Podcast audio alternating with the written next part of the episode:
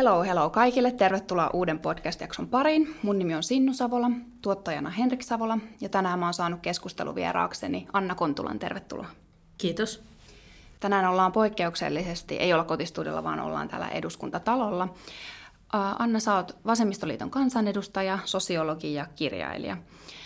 Sä kirjoitit tämän Pikkuporvarit-teoksen viime vuoden puolella, joka tuli ulos. Ja mä luin sen ja innostuin ja ajattelin, ja se oli, se oli ahdistava ja hauska teos, mutta haluaisin puhua vähän tästä pikkuporvariudesta. Mutta ensin mä haluaisin tietää, että minkä takia sä kirjoitit tästä kirjan. Äh, ehkä yks, liian yksinkertaistettu äh, näkemys, mutta tällaisesta pikkumaisesta, vähän turhamaisesta, mukavuuden haluisesta pikkuporvariudesta.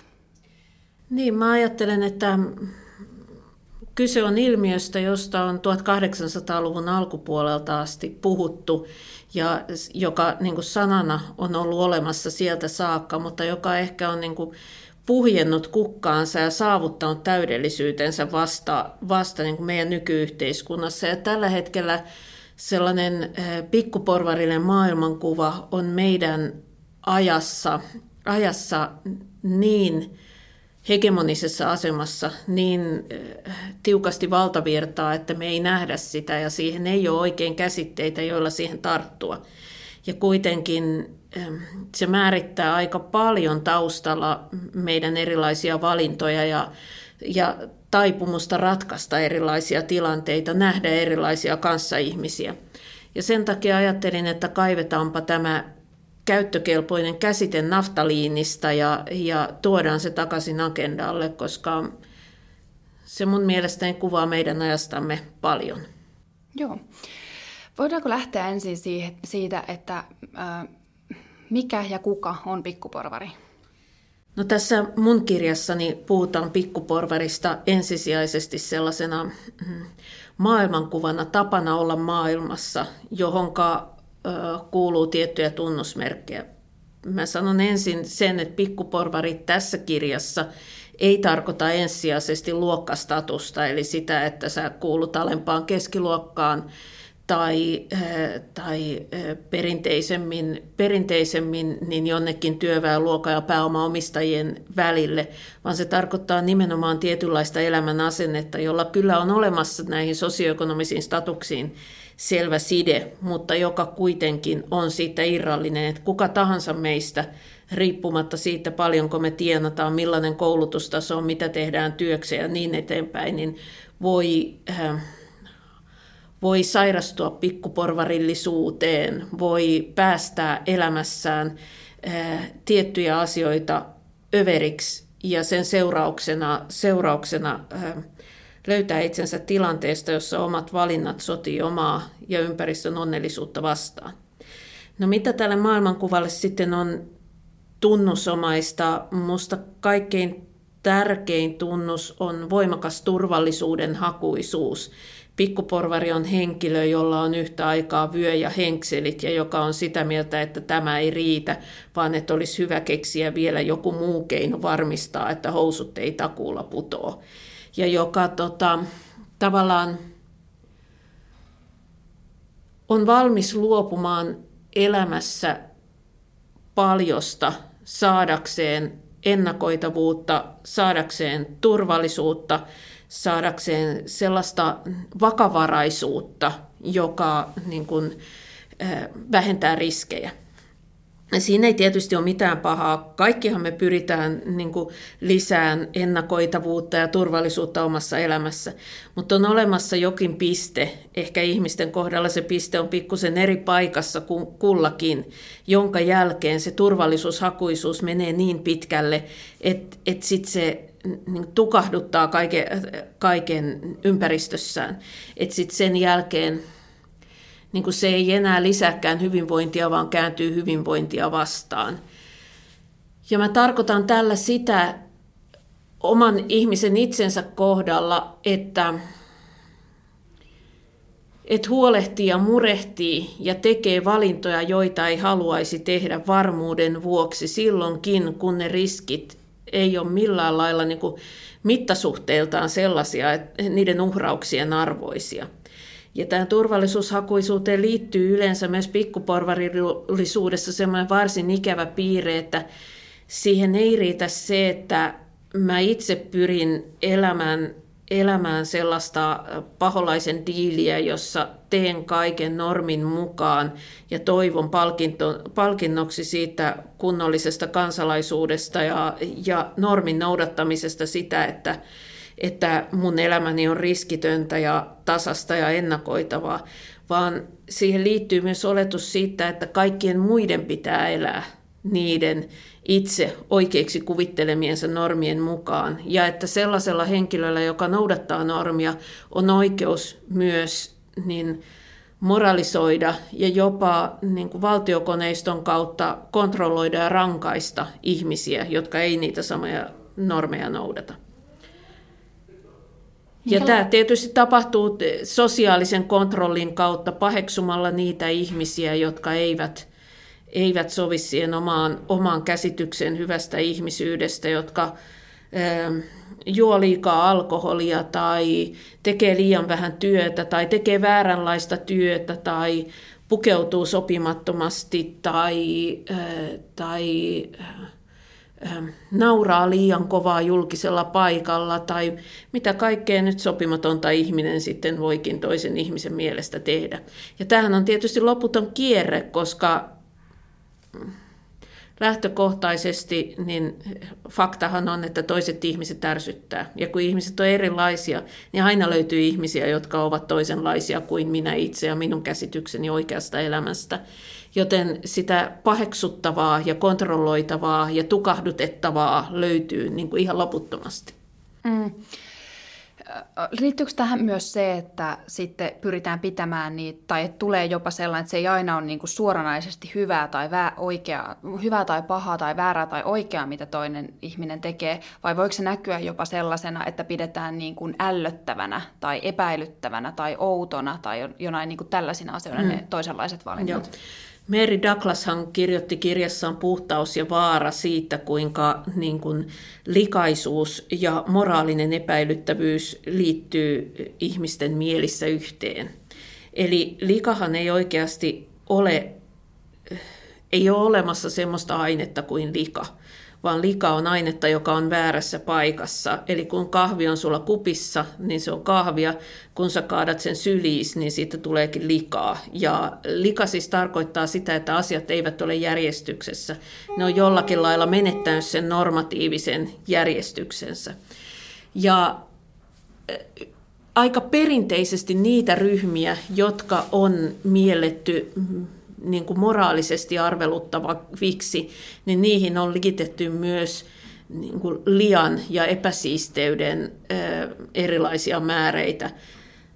Tämä näkyy tänä päivänä esimerkiksi rasistisessa puheessa ihmisistä, jotka puhuu jotakin muuta kieltä, nyt viimeksi ehkä, ehkä venäläisiin kohdistuvassa kielenkäytössä, mutta se näkyy myös esimerkiksi seksuaalivähemmistöihin kohdistuvassa puheessa – ja myös tiettyihin sairauksiin liittyy hyvin vahva tämmöinen niin kuin sekä moraali, moraalisen paheksunnan että sitten niin kuin puhtauden puuttumisen. Niin, niin, ja 1800-luvulta asti hyvin voimakas tendenssi on ollut, että työväenluokkaiset ihmiset on nähty paitsi niin moraaliltaan arveluttavina, niin myös likaisina. Ja siitähän on vuosikymmeniä oli isoja projekteja, joissa pyrittiin valistamaan köyhiä ihmisiä siitä, kuinka elää siistimmin ja hygienisemmin.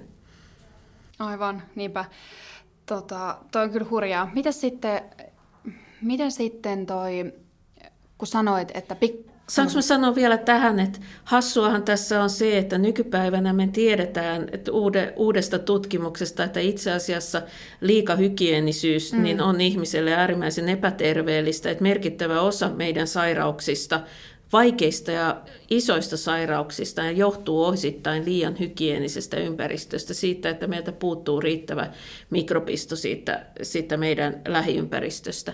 Ja tätä kautta niin kuin tavallaan se pohja, jolla aikanaan ihan perustellusti on esimerkiksi puhuttu tartuntatauteja vastaan sillä hygienisyysdiskurssilla, joka on siis ollut pitkään ensisijaisesti niin kuin porvariston tuottama diskurssi, niin e, siinäkin näkyy se sama, niin kuin mennään liian pitkälle siinä riskien torjunnassa. Mennään niin pitkälle, että siitä niin kuin turvallisuuden takaamisesta hygienian kautta tulee itsessään niin turvallisuusriski. Mm, hyvä esimerkki. Et esimerkiksi niin kuin nykyään tuodaan päiväkotien pihaan metsästä maata, jotta mm. lapset saisivat enemmän mikrobeja, kun eivät normaalissa arkiympäristössään niitä riittävästi saa. Mm, nimenomaan. Mm. Niin, ja kaikki tilat desinfioidaan tyyppisesti, ja koronan myötä varmaan nyt vielä enemmänkin on, on tämä agendalla. Toi oli hyvä esimerkki myös siitä, että mitä sitten äh, pikkuporhari on valmis uhraamaan sen puolesta, että, että on turvallista. Mitä muita saattaisit esimerkkejä siitä, että tavallaan tuossahan, mitä tuossa uhrataan? Tuossa uhrataan aikaa, ehkä jotain, äh, jotain muita vapauksia, mutta mit, mitä, niin, mitä, mikä se on se vähän niin kuin asia, mitä sä alus viittasit, että kaikin keinoin pikkuparari pyrkii säilyttämään se turvallisuuden, niin uhraisit muita elämän hienoja asioita tai että no siis, tapahdu.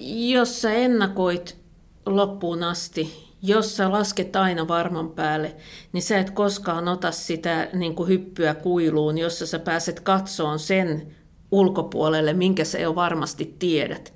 Eli jää tavallaan aina se niin kuin, se ihmisyys jää aina siihen niin kuin aivan lähinäköpiirin ulottuville. Sä et koskaan pääse ylittämään sitä käymään niin kuin toisessa, toisissa maailmoissa. Ja nyt en tarkoita, että, että pitäisi, eh, pitäisi niin kuin tehdä trippejä, vaan mä tarkoitan, että, että jotta ihminen voisi kasvaa, pitää ottaa riskejä. Ja jos sä et, kas, jos sä et ota riskejä, niin sulta jää myöskin ne niin kuin kasvamisen paikat kokematta – mutta sitten ihan niin kuin arkisemmin se, että jos sä esimerkiksi käytät koko valveillaoloaikasi turvatakseen sun niin kuin vakavaraisuutesi, siis sitä, että kaikissa tilanteissa sä olet taloudellisesti turvattu, niin sitten jää paljon muita asioita tekemättä. Niitä asioita, joita sä ehkä elämässä olet aina halunnut tehdä ja joiden vuoksi sä elät täällä ja joissa sä ehkä olisit aivan niin kuin, superonnellinen ja mahdollisesti myös superhyvä, mutta joillekaan ei koskaan sitten löydy aikaa, koska niin siihen varmisteluun ja järjestelyyn ja ennakointiin kuluu se koko elämä. Et ei elämä ole vaan sitä, että leipää saa varmasti joka päivä. Elämän pitää myös olla tanssimista ja nauramista ja ilonpitoa ja rakastamista ja, ja kaikkia sellaisia asioita, joita ei voi ennakoida ja jotka usein ovat myös riskejä. Mm. Tulee heti mieleen vaan, että tuossa on yksi iso niin kuin rakenteellinen ongelma on se, että siis me vietetään viisi päivää viikossa kahdeksan tuntia päivässä töissä, joka on yleensä ihmisillä aika niin kuin ennakoitavaa, rutiininomaista, toistuvaa. Tai jotenkin tulee vaan mieleen, että tota on aika vaikea myös haastaa, tai sitten pitää olla aika aktiivinen, että haastaa, koska se jotenkin meidän elintapa ajaa aika paljon siihen, että sitä jotenkin äh, eletään aika ennakoitua elämää, jossa ei ei niin kuin hypitä po- hy, vähän niin kuin tehdä mm. niitä hyppyjä muihin erilaisiin No siis tämähän on maailmoihin. taas yksi osoitus siitä, että ihminen ei ole rationaalinen olento, että jos keskiaikaiselle eh, maorialle, niin eh, hänet tuotaisi tähän aikaan, sanottaisi, että joo, meidän tuottavuus on satakertaistunut, että työskentelemällä kahdeksan minuuttia päivässä, niin sä pystyt hankkiin hankkiin periaatteessa sen ruoan, mitä sä tarvitset eläkseen. Se varmaan sanoisi, että vautsi, teillähän on tosi hyvin asiat, että te ette varmaan sitten työskentele enää nykyään paljon yhtään. Teillä on aikaa tehdä kaikkea niitä, mitä niin kuin hän on aina unelmoinut voidakseen tehdä, mutta ei just koskaan ehdi. Niin sanon nyt sille sitten, että no joo, itse asiassa nykyään ihmiset tekee enemmän työtunteja kuin mitä niin kuin keskiaikainen maaoria teki. Et, et mikä tässä on niin kuin mennyt pieleen ja miksi, miksi mä ajattelen, että se on huono, että käytetään siihen työhön niin paljon aikaa, johtuu siitä, että ansiotyö on aina välineellistä. Siinä on aina se rahaelementti. Eli vaikka mä tykkäisin kirjoittaa kolumneja, niin kuin tykkäänkin, niin mä kirjoitan erilaisen kolumnin silloin, kun mä teen sitä rahaa vastaan, kuin silloin, kun mä teen sitä ihan huvikseen sen takia, että mä haluan nyt kirjoittaa tästä aiheesta, koska se puhuttelee mua. Ja sitten merkittävä osa töistähän on sellaisia, että ihmiset eivät niitä vapaa-ajallaan tekisi lainkaan, ellei niiden olisi rahan takia sitä tehtävä. Eli siihen tulee se vieraannuttava rahan elementti, joka aina kuitenkin tarkoittaa niin kuin tietyllä tavalla niin kuin omien intressiensä typistämistä suhteessa siihen, että se sama aika käytettäisiin johonkin itseisarvoiseen tekemiseen. Tämän takia mä olen sitä mieltä, että älykäs yhteiskunta niin pyrkisi minimoimaan sen määrän ansiotyötä, mitä ihmisten on pakko tehdä. Toki on selvää, että tällä hetkellä kuviteltavissa olevissa kaikissa skenaarioissa, niin ihmisten täytyy jonkin verran tehdä ansiotyötä. Mutta mm, ansiotyömäärän vähentäminen radikaalisti olisi aivan mahdollista ilman, että meidän hyvinvointi siitä mitenkään kärsisi, pikemminkin paranisi ennalta. Mutta tämä edellyttäisi juurikin sitä hyppyä sen ennakoimattoman toiselle puolelle asioiden katsomista toiselta kannalta, mihinkä ei sellainen pikkuporvarillinen keskustelu avaruus taivu edes sen verran, että siitä pystyttäisiin käymään keskustelua. Kun meillä eduskunnassa yksi hyvin yleinen puheenvuoron aloitustapa on, että äh, kaikki tässä salissa varmasti ovat yhtä mieltä siitä, että, että Suomessa on tehtävä enemmän työtä, jotta pystymme takaamaan tämän hyvinvointivaltion. Sitten minä siellä yritän yksin, että minä en kyllä ole tätä mieltä ja sitten muut on silleen, että ei puhuta tuolle mitään eikä katsotakaan sinne päin, niin ehkä se menee pois.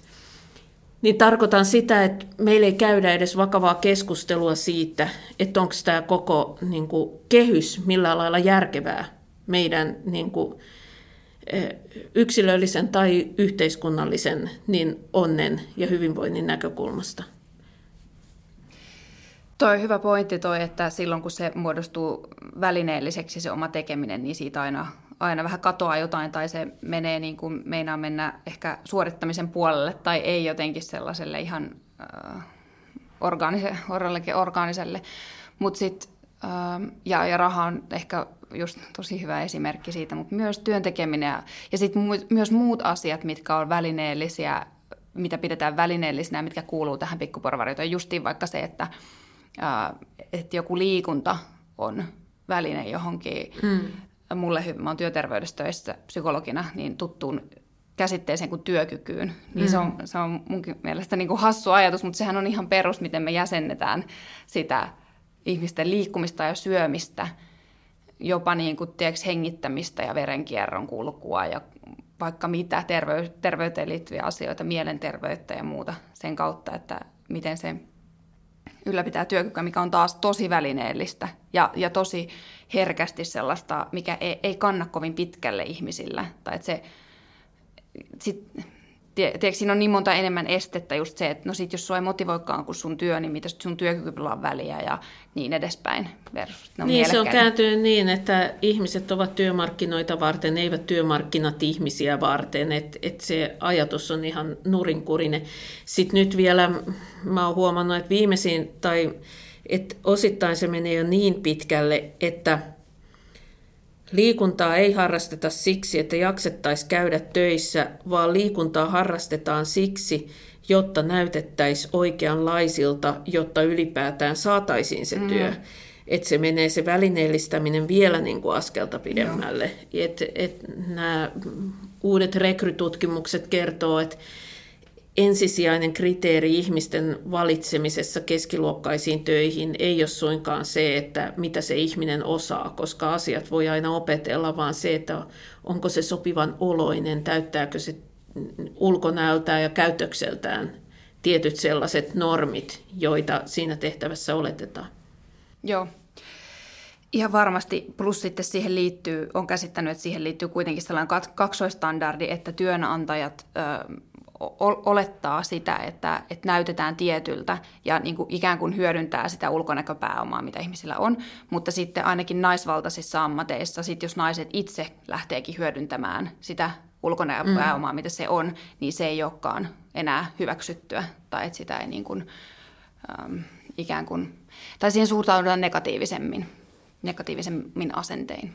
Niin, sitä ei saa käyttää esimerkiksi myymällä seksiä, niin, esimerkiksi. koska se rikkoo sitä normia sitten taas. Että se on hyvin tarkoin määritelty, että millainen ulkonäkö pääoma ja millainen sen käyttö on ok. Mm, niinpä. Voiko sä erotella hieman tässä, kun puhutaan pikkuporvarillisuudesta, niin miten se eroaa porvarillisuudesta?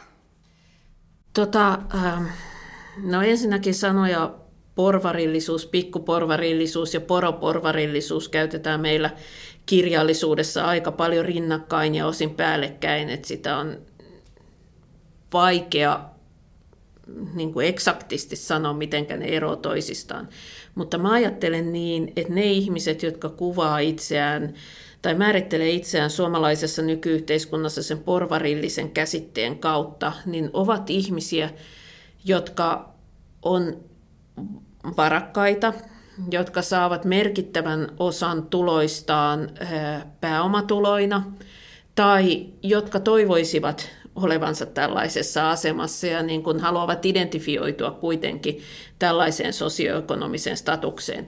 Tällaiseen ajatteluun porvarillisuudesta liitetään myös nyt on semmoisia niin keskustelujuonteita, jotka tulee lähinnä anglosaksisesta maailmasta, niin puhutaan porvarillisista arvoista, joihin liitetään tällaiset kotiuskonto ja isänmaa, eli hyvin voimakas perhe, työ, yhteiskunnallinen vaikuttaminen kolmi on niin kuin sen, sen ympärillä pyörivä elämä, johon sitten kuuluu sellaisia arvoja kuin kohtuullisuus ja säädyllisyys ja, ja äh, niin kuin itsestä, itsellisyys ja itsestä huolehtiminen, jotka sinällään on ihan positiivisia arvoja useimpien ihmisten mielestä – enkä mäkään nyt kohtuullisuutta ja säädyllisyyttä ja itsellisyyttä vastusta.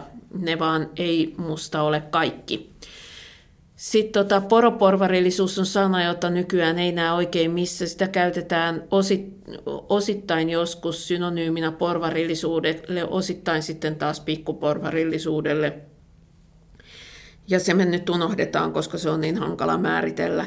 Mutta pikkuporvarillisuudesta mä ajattelen, että pikkuporvari ei ole siinä, se, se ei ole siinä määrin turvatussa yhteiskunnallisessa asemassa oleva henkilö, että se voisi luottaa siihen, että tuli millaiset tyrskyt tahansa, niin nenä pysyy pinnalla.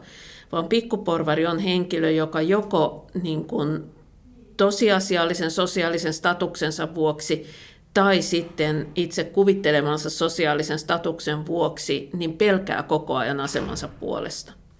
Ja se edellyttää kahta asiaa. Ensinnäkin sitä, että ei kuulu sellaiseen eliittiin, joka pärjää aina tapahtu mitä vaan, mutta toisaalta myös sitä, että on jotakin menetettävää, eli ei myöskään kuulu siihen, siihen joukkoon ihmisiä, jotka omistaa niin vähän statusta, varallisuutta, kertyneitä pääomia, että heidän ei kannata olla niistä asioista kovin huolissaan.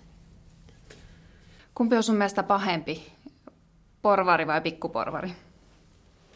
No tällä hetkellä suomalaisessa yhteiskunnassa niin mä näen tämän pikkuporvarillisen ajattelun meidän yhteiskunnan isona ongelmana sen takia, että se on levinnyt niin laajalle, että myös valtaosa niistä ihmisistä, joilla olisi niin kuin natsoja porvarilliseen maailmankuvaan, niin itse asiassa tyytyy pikkuporvarilliseen maailmankuvaan.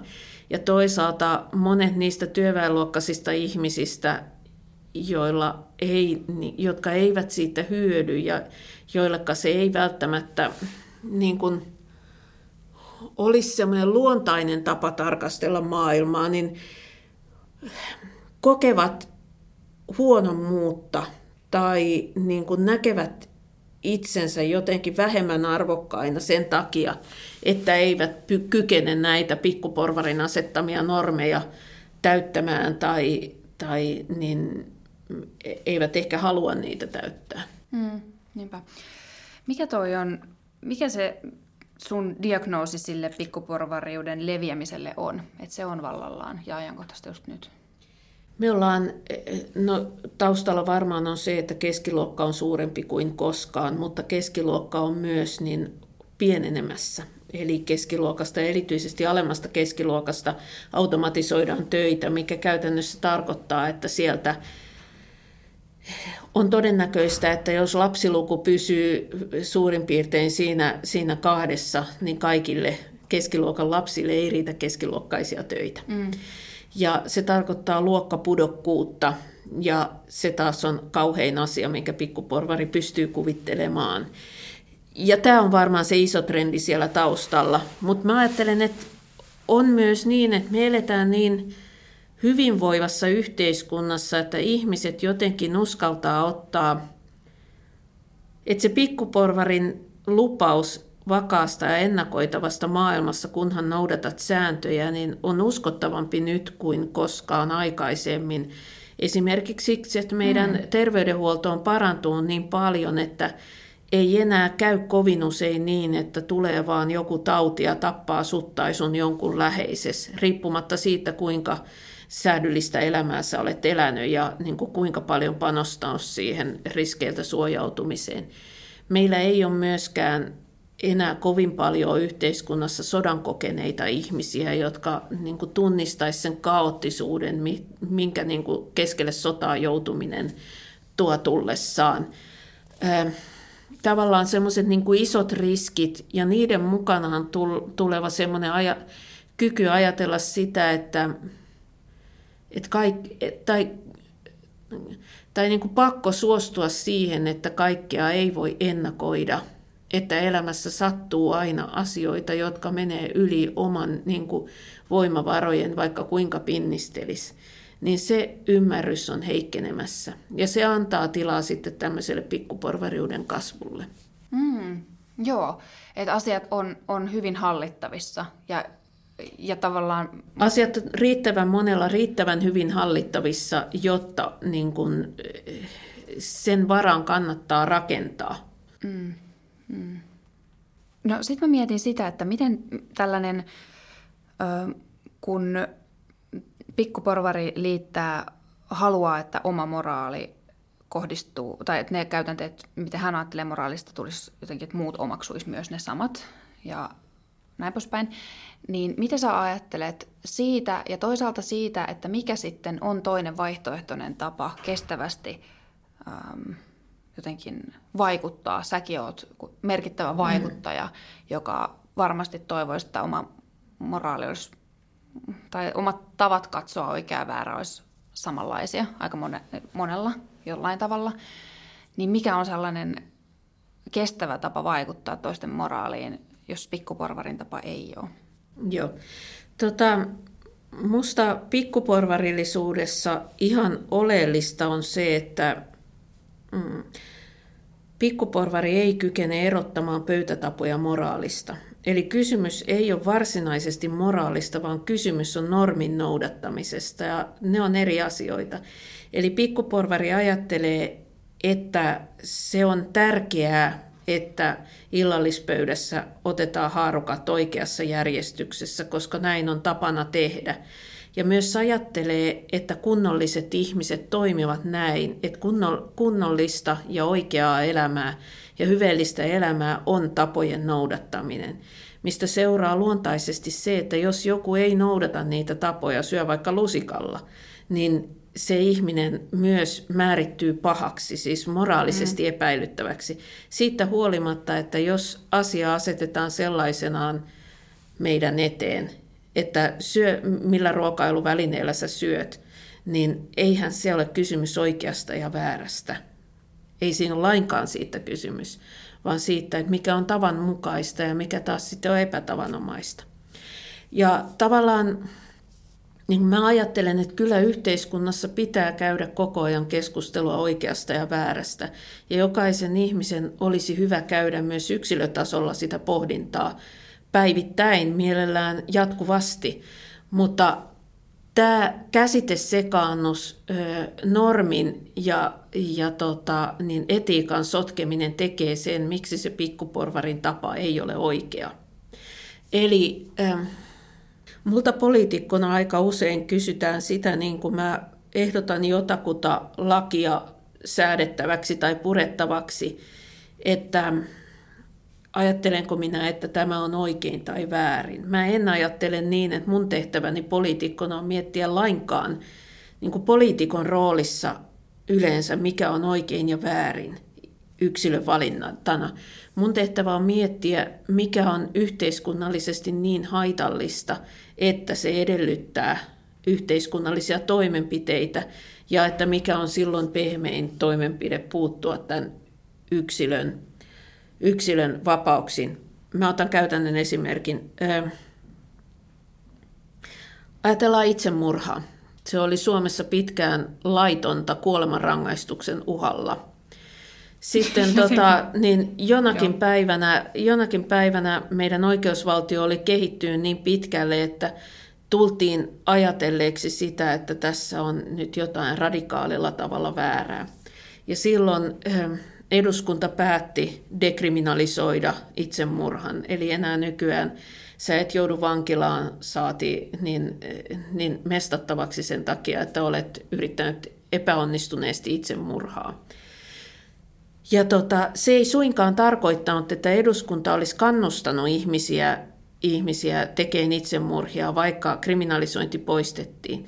Tai että eduskunta olisi ajatellut, että on hyvä juttu, että ihmiset tekee itsemurhia tai että on moraalisesti oikein tehdä itsemurhia, vaan ajateltiin, että tämä on sellainen asia, joka kuuluu yksilön oman harkinnan piiriin ja että jos siihen puututaan, niin siihen pitää puuttua tällaisin sosiaali- ja terveystoimen keinoin, eikä suinkaan kriminaalipoliittisin keinoin. Mutta sen sijaan meillä edelleen ajatellaan, että toisen ihmisen tappaminen tai edes lievempi väkivalta toista ihmistä kohtaan niin on asia, joka pitää kriminalisoida, koska se ei ole yksilön oma asia, vaan se kohdistuu toiseen ihmiseen. Ja silloin me ajatellaan, että se haitallisuus ulottuu sen ihmisen oman yksilön vapauden ulkopuolelle. Tätä mä tarkoitan. Okei, okay, eli se haitta määrittyy sitä kautta, kohdistuuko se to, su, sun kohdalla? Sitä kautta mä ajattelen, mä ajattelen että, että siinä oikeusjärjestelmässä, missä meillä nyt lakeja säädetään, niin tämä on keskeinen kriteeri sille, kun, kun niin kuin pyritään kieltämään jotakin joltakin ihmiseltä. Mutta ähm, sitten se kysymys, että mikä on oikein ja väärin, niin se ei ole lainsäädäntö, tai se ei mun nähdäkseni ole ensisijaisesti lainsäädännön kysymys, vaan se on kysymys, jota yhteiskunnassa pitäisi käsitellä muilla areenoilla tai myös muilla areenoilla, ja joka on myös niin kuin, jokaisen yksilön omalla vastuulla. Mm. Ja tota, tavallaan mä näen, että yksi niistä pikkuporvarillisuuden leviämisen tuottamista ongelmista suurimpia on se, että tätä eettisen pohdinnan, eettisen punninnan velvoitetta ei oteta vakavasti.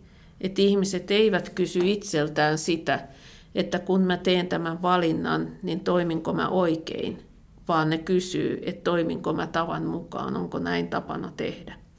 Ja ne on kaksi aivan eri kysymystä, eikä ne välttämättä niin kulje rinnakkain. Tosi hyvin avattu. Ö, pakko pyytää anteeksi ennen kuin mä saan siis YouTubessa ihan varmasti kommentti, että mä nauroin tuolle itsemurhahommalle, mutta mä nauroin mm. sille siis sen takia, että se oli mun mielestä niin paradoksaalinen ja absurdi mun tavasta käsittää maailmaa se, että itsemurhan yrittämisestä on saanut ää, mm. niin kuin rikosoikeudellisen mm. tuomion ja, ja sitten jopa niin kuin jonkun henkeen kohdistuvan riko, ää, niin kuin tuomion. Mutta toihan on tosi hyvä, hyvä esimerkki. Se, missä mä kohtaan pikkuporvallisuutta paljon hyvin ton kaltainen. Saman kaltainen on se, että, että kun mä puhun jo no, huumausainepolitiikasta tai, niin kun, tai huumeiden käytöstä terveydenhuollon kontek- niin kontekstista niin sen mm. asian hoidossa, niin mä saan aina välittömästi sen kom- aina muutaman kommentin siitä, että miten, miten tämä on niin kun, m- miten tämä on jotenkin ka- kaikella tavalla niin kuin väärin ja kyseenalaista jotenkin niin kuin humanisoida päihdeongelmia tai tehdä niistä humaaneita. Ja sitten siinä tulee aina se itsellä kanssa toi sama, että kysehän ei ole siitä, että, sano, että kyse ei ole ikinä siitä, että mä sanon, että päihdeongelma on hyvä tai että et mä kannatan päihdeongelmia tai niiden haittavaikutuksia. Mutta jotenkin ihmisillä on niinku välillä niinku niin käsittämättömän vaikea nähdä sen niinku just sanoman taakse, että mun mielestä A, yksilöt periaatteessa saa tehdä mitä haluaa, ja toiseksi niin se, se niinku, puhutaan kuitenkin erilaista puuttumiskeinoista. Mutta se on myös yksi aihe, mikä vaan herättää mun mielestä jotenkin sellaista niinku, todella vahvaa niinku, halua moralisoida sen tavan mukaan, mitä me ollaan tehty vuosikymmeniä ja miten me on mm. katsottu päihteitä käyttäviä ihmisiä esimerkiksi. Niin, erityisesti nämä ongelmat liittyy huumeisiin. Että niin, huumeisiin. Alkoholin nimenomaan. kanssa meillä on puoli miljoonaa ongelmakäyttäjää Suomessa alkoholin osalta ja sitä ei kuitenkaan mielletä minkä lisäksi suurin, suurin osa niistä haitoista, jotka kohdistuu sivullisiin, tai hyvin suuri osa, kohdist, tai ne aiheuttaa sellaiset päihteiden käyttäjät, jotka eivät ole päihde, päihdesairaita ihmisiä, vaan ovat vain satunnaisesti rankasti ryypänneitä ihmisiä. Ja, ja tota, niin, mä näen, että kyllä päihteet on meidän yhteiskunnan ehdottomasti yksi semmoinen sokea piste, jossa mm-hmm. ei pystytä kunnollista keskustelua käymään, eikä niin kuin, tavallaan semmoinen ajatus, minkä pitäisi olla yhteiskuntapolitiikan lähtökohta, että okei, meillä on nyt ilmiö, johon liittyy hyviä juttuja, mutta jotka tuottaa myös todella paljon hätää ja kärsimystä meidän yhteiskunnassa – niin mitkä ovat tehokkaimmat toimet, jotta tämä hätä ja kärsimys pystytään poistamaan. Niin tämmöisen kysymyksen esittäminen päihdepolitiikan yhteydessä on ihan käsittämättömän vaikeaa, koska ne tulokset, mitä meillä tutkimus antaa, niin ne on niin ristiriidassa ihmisten ennakkoluulojen kanssa, että et ne vaan niin kuin sivuutetaan. Et on aivan ilmeistä, että tämä sota, mm, sota huumeita vastaan, niin on hävitty siinä mm. mielessä, että se sota huumeita vastaan on itsessään tuottanut enemmän hätää ja kärsimystä kuin varsinaisesti sellaisia tuloksia, joista voisi olla ylpeä. Mutta siitä huolimatta me ei pystytä tekemään tässä niin kuin suunnan muutosta, katsoon tuoretta tutkimusta ja ajattelen asiaa uudestaan sen takia, että tämä on tästä niin kuin, mm, normatiivis, normatiivis-moralistisesta näkökulmasta niin kärjistynyt aihe, että siitä ei pysty puhumaan rationaalisesti. Mm. Ja sitten kun se on laiton, niin sekin jotenkin sumentaa ihmisiä sellainen, niin kuin lait, joku on laitonta, laittomuus, paha, tai jotenkin niin kuin sellainen, mitä, tai aina ollut laitonta. Tai en mä tiedä, siihen liittyy paljon sellaista, niin kuin, ihmiset on jotenkin sen semantiikan takana myös. Ja sitten niin sehän on hyvin vähän aikaa ollut Suomessa laitonta. Mm. Ja tota, periaatteessa se, että joku asia on laitonta tai laillista, niin se riippuu täysin siitä, että miten eduskunta on kullonkin päättänyt. Että meillä esimerkiksi abortti oli todella ankarasti laitonta todella pitkään. Ja tällä hetkellä merkittävä osa suomalaisista on sitä mieltä, että sitä ei missään tapauksessa tulisi kriminalisoida. Niinpä, joo. Joo, toi on kyllä. Öö, Saarin pilkkaaminen oli Suomessa aikanaan laitonta, oh, mutta tänä päivänä ei varmaan kukaan ajattelisi, että kirjoittaa ikävästi saarista, niin siitä pitäisi laittaa ihmisiä vankilaan. Joo, toivottavasti ei. Mä todella toivon. Öö, mua nauratti myös tämä yksi kuvailu pikkuporvariudesta, kun sä sano, kirjoitit tuossa kirjassa jotenkin silleen, että pikkuporvarius on, mä laitan sen ylös, ää, pikkuporvarin elämä on keskeytymätöntä hissimusiikkia. Ja sitten, sitten tämä oli jotenkin sellainen, mikä mä tunnistin niin kuin itsessänikin ja, ja tietenkin ennen muuta kanssa ihmisistä, että jotenkin sellainen tarve siihen, että mikä se on ja mistä se tulee sellainen tarve, jos mä ymmärsin ton oikein, mutta jotenkin sellainen tarve siihen, että, my, että, että mikään ei niinku häiriköi ja mikään ei tule jotenkin niiden omien rutiinien tielle tai joku sellainen, niin kuin, mit, mitä se tarkoittaa olla? Niin varmaan sitä hissimusiikista mä puhun niin kuin siinä yhteydessä, kun mä puhun taiteesta ja kulttuurista yleensä, että taiteen keskeinen tunnusmerkkihän on, että se liikauttaa jotakin meissä. Parhaimmillaan se on juurikin se hyppy, josta minä puhu, puhuin aikaisemmin, niin kuin mahdollisuus nähdä maailma toisin, nähdä, sen oman niin kuin aikaisemman kokemuspiirin ylitse jonnekin muualle, muualle ja, ja niin kuin oivaltaa jotakin uutta. Mutta äh, aina jos taide on onnistunut, niin se liikuttaa ainakin pieneltä osin meitä johonkin suuntaan. Se tekee jonkinnäköisen särön siihen, mitä me ollaan aikaisemmin oltu. Ja hissimusiikki on tavallaan sitten sellaista taidetta, jossa on ikään kuin käsitelty taide hiottu, putsattu ja kiilotettu riittävän huolellisesti, jotta se ei enää kykene tekemään niitä säröjä, jotta saadaan se niin kuin esteettinen, esteettien minimikokemus ilman, että tarvitsisi muuttaa mitään itsessä tai altistua sille, että jokin saattaa tulla ja saada minut näkemään toisin.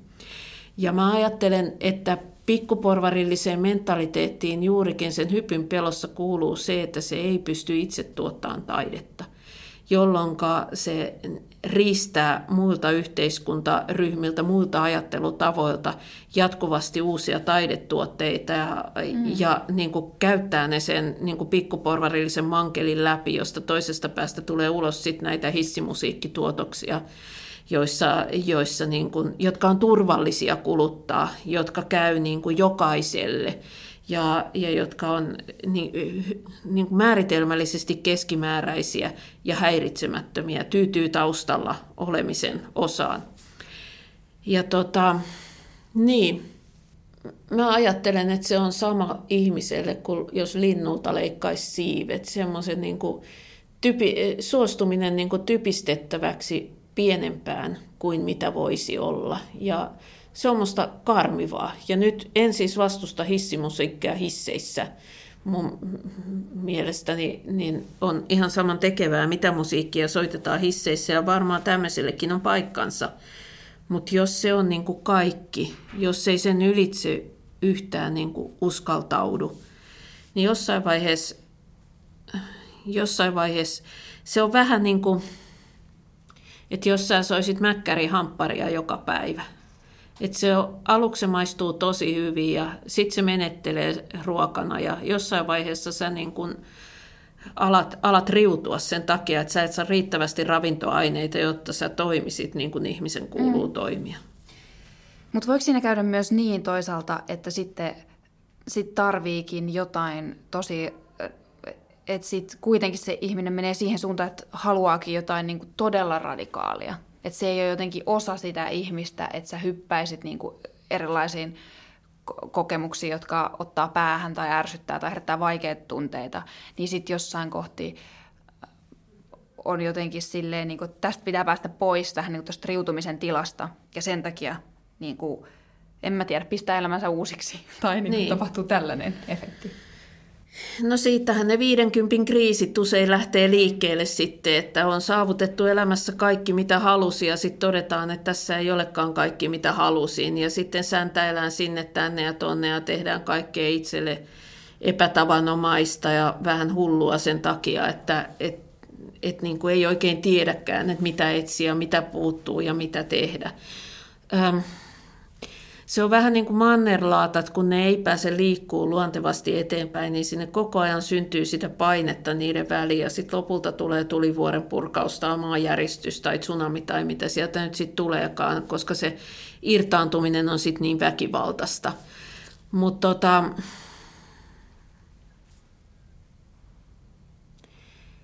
Niin, mä en näe tämmöisessä niin kuin yksilöpsykologisella tai kehityspsykologisella tasolla, että tämä nyt sit niin suuri onnettomuus on, että parempi mm. sekin niin kuin irtautua sitten rytinällä kuin, eh, niin kuin epäterveistä elämäntavoista kuin se, että et sit niin kuin hiutuisi siinä, siinä loppuun saakka, kunhan yrittää sen eettisen pohdinnan pitää mielessään ja tehdä sen niin, että mahdollisimman vähän vahingoittaa muita. Mutta sitten yhteiskuntapoliittisella tasolla Mä kirjoitan tuossa myös siitä, että pikkuporvaristo on perinteisesti ollut tällaisen äärioikeistolaisen radikalismin keskeinen kasvumaasto. Eli fasismi nousee pikkuporvaristosta, nuoresta pikkuporvaristosta. Ja se nousee sitten sellaisissa olosuhteissa, joissa se kokee, että niin kun se niin kuin luvattu keskiluokkainen elämä ei olekaan jostakin syystä varmaa, vaan että se on joko, se on joko kielletty tai uhattu jostakin mm. syystä. Esimerkiksi eh, ehkä tunnetuin ja tutkituin esimerkki on Hitlerin Saksa ja kansallissosialistien nousu siellä.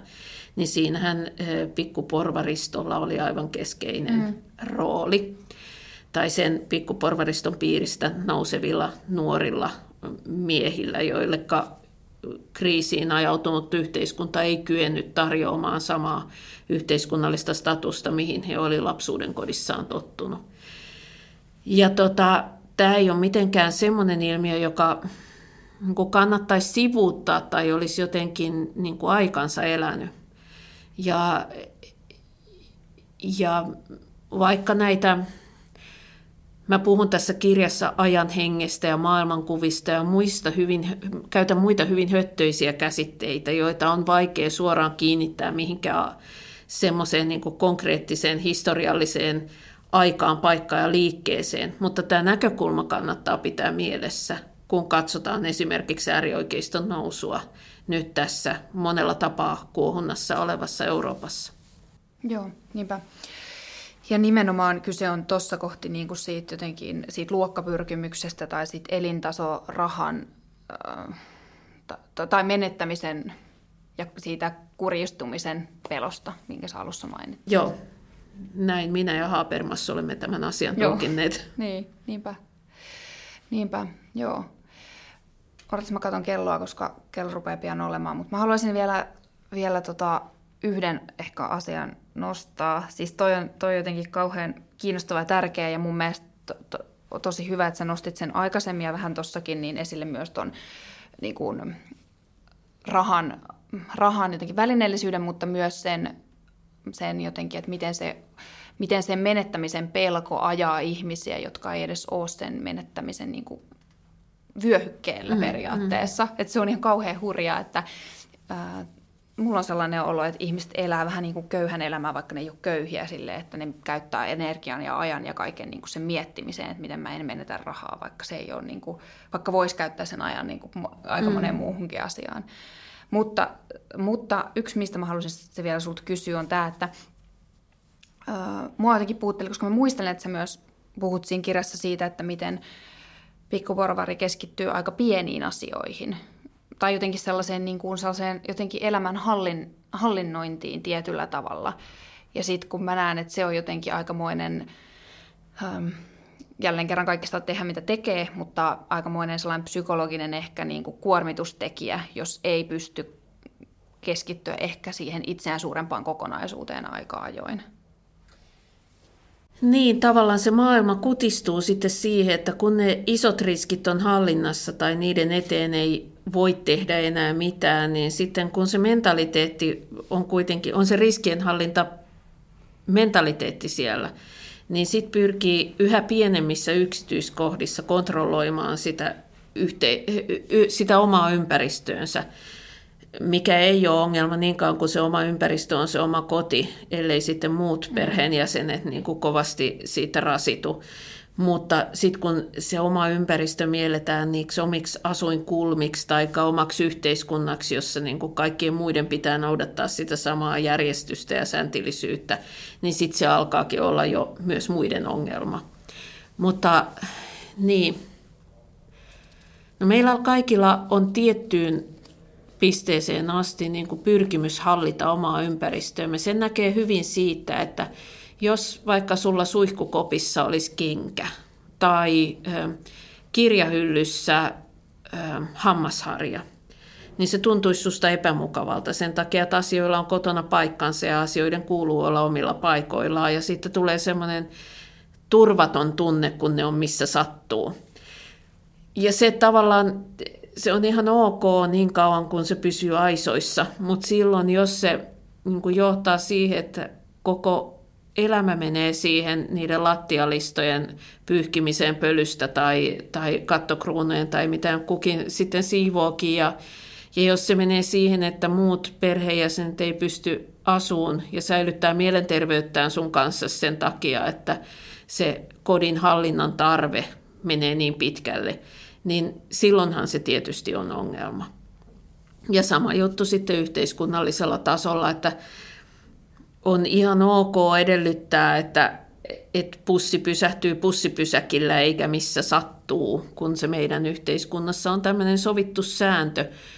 Mutta sitten jos mennään siihen, että esimerkiksi pahalta haisevat ihmiset ei saa ajaa pussilla, taikka jotain muita tämmöisiä selvästi muiden elämää heikentäviä, heikentäviä niin sääntöjä aletaan vaatia siihen, niin, niin, niin sitten se, sit, sit se ei ole enää ok. Nimenomaan. Hei, tässä oli kaikki tältä erää. Mä ruvetaan lopettelemaan. Kiitos paljon Anna, että olit vieraana. Kiitos. Ja katselijoille ja kuuntelijoille myös paljon kiitoksia ja kommentoikaa tähän alle, että mitä ajatuksia tämä pikkuporvarillisuus teissä herätti ja minkälaisen piston sydämessä. Nähdään ensi viikolla. Moikka! Moi moi!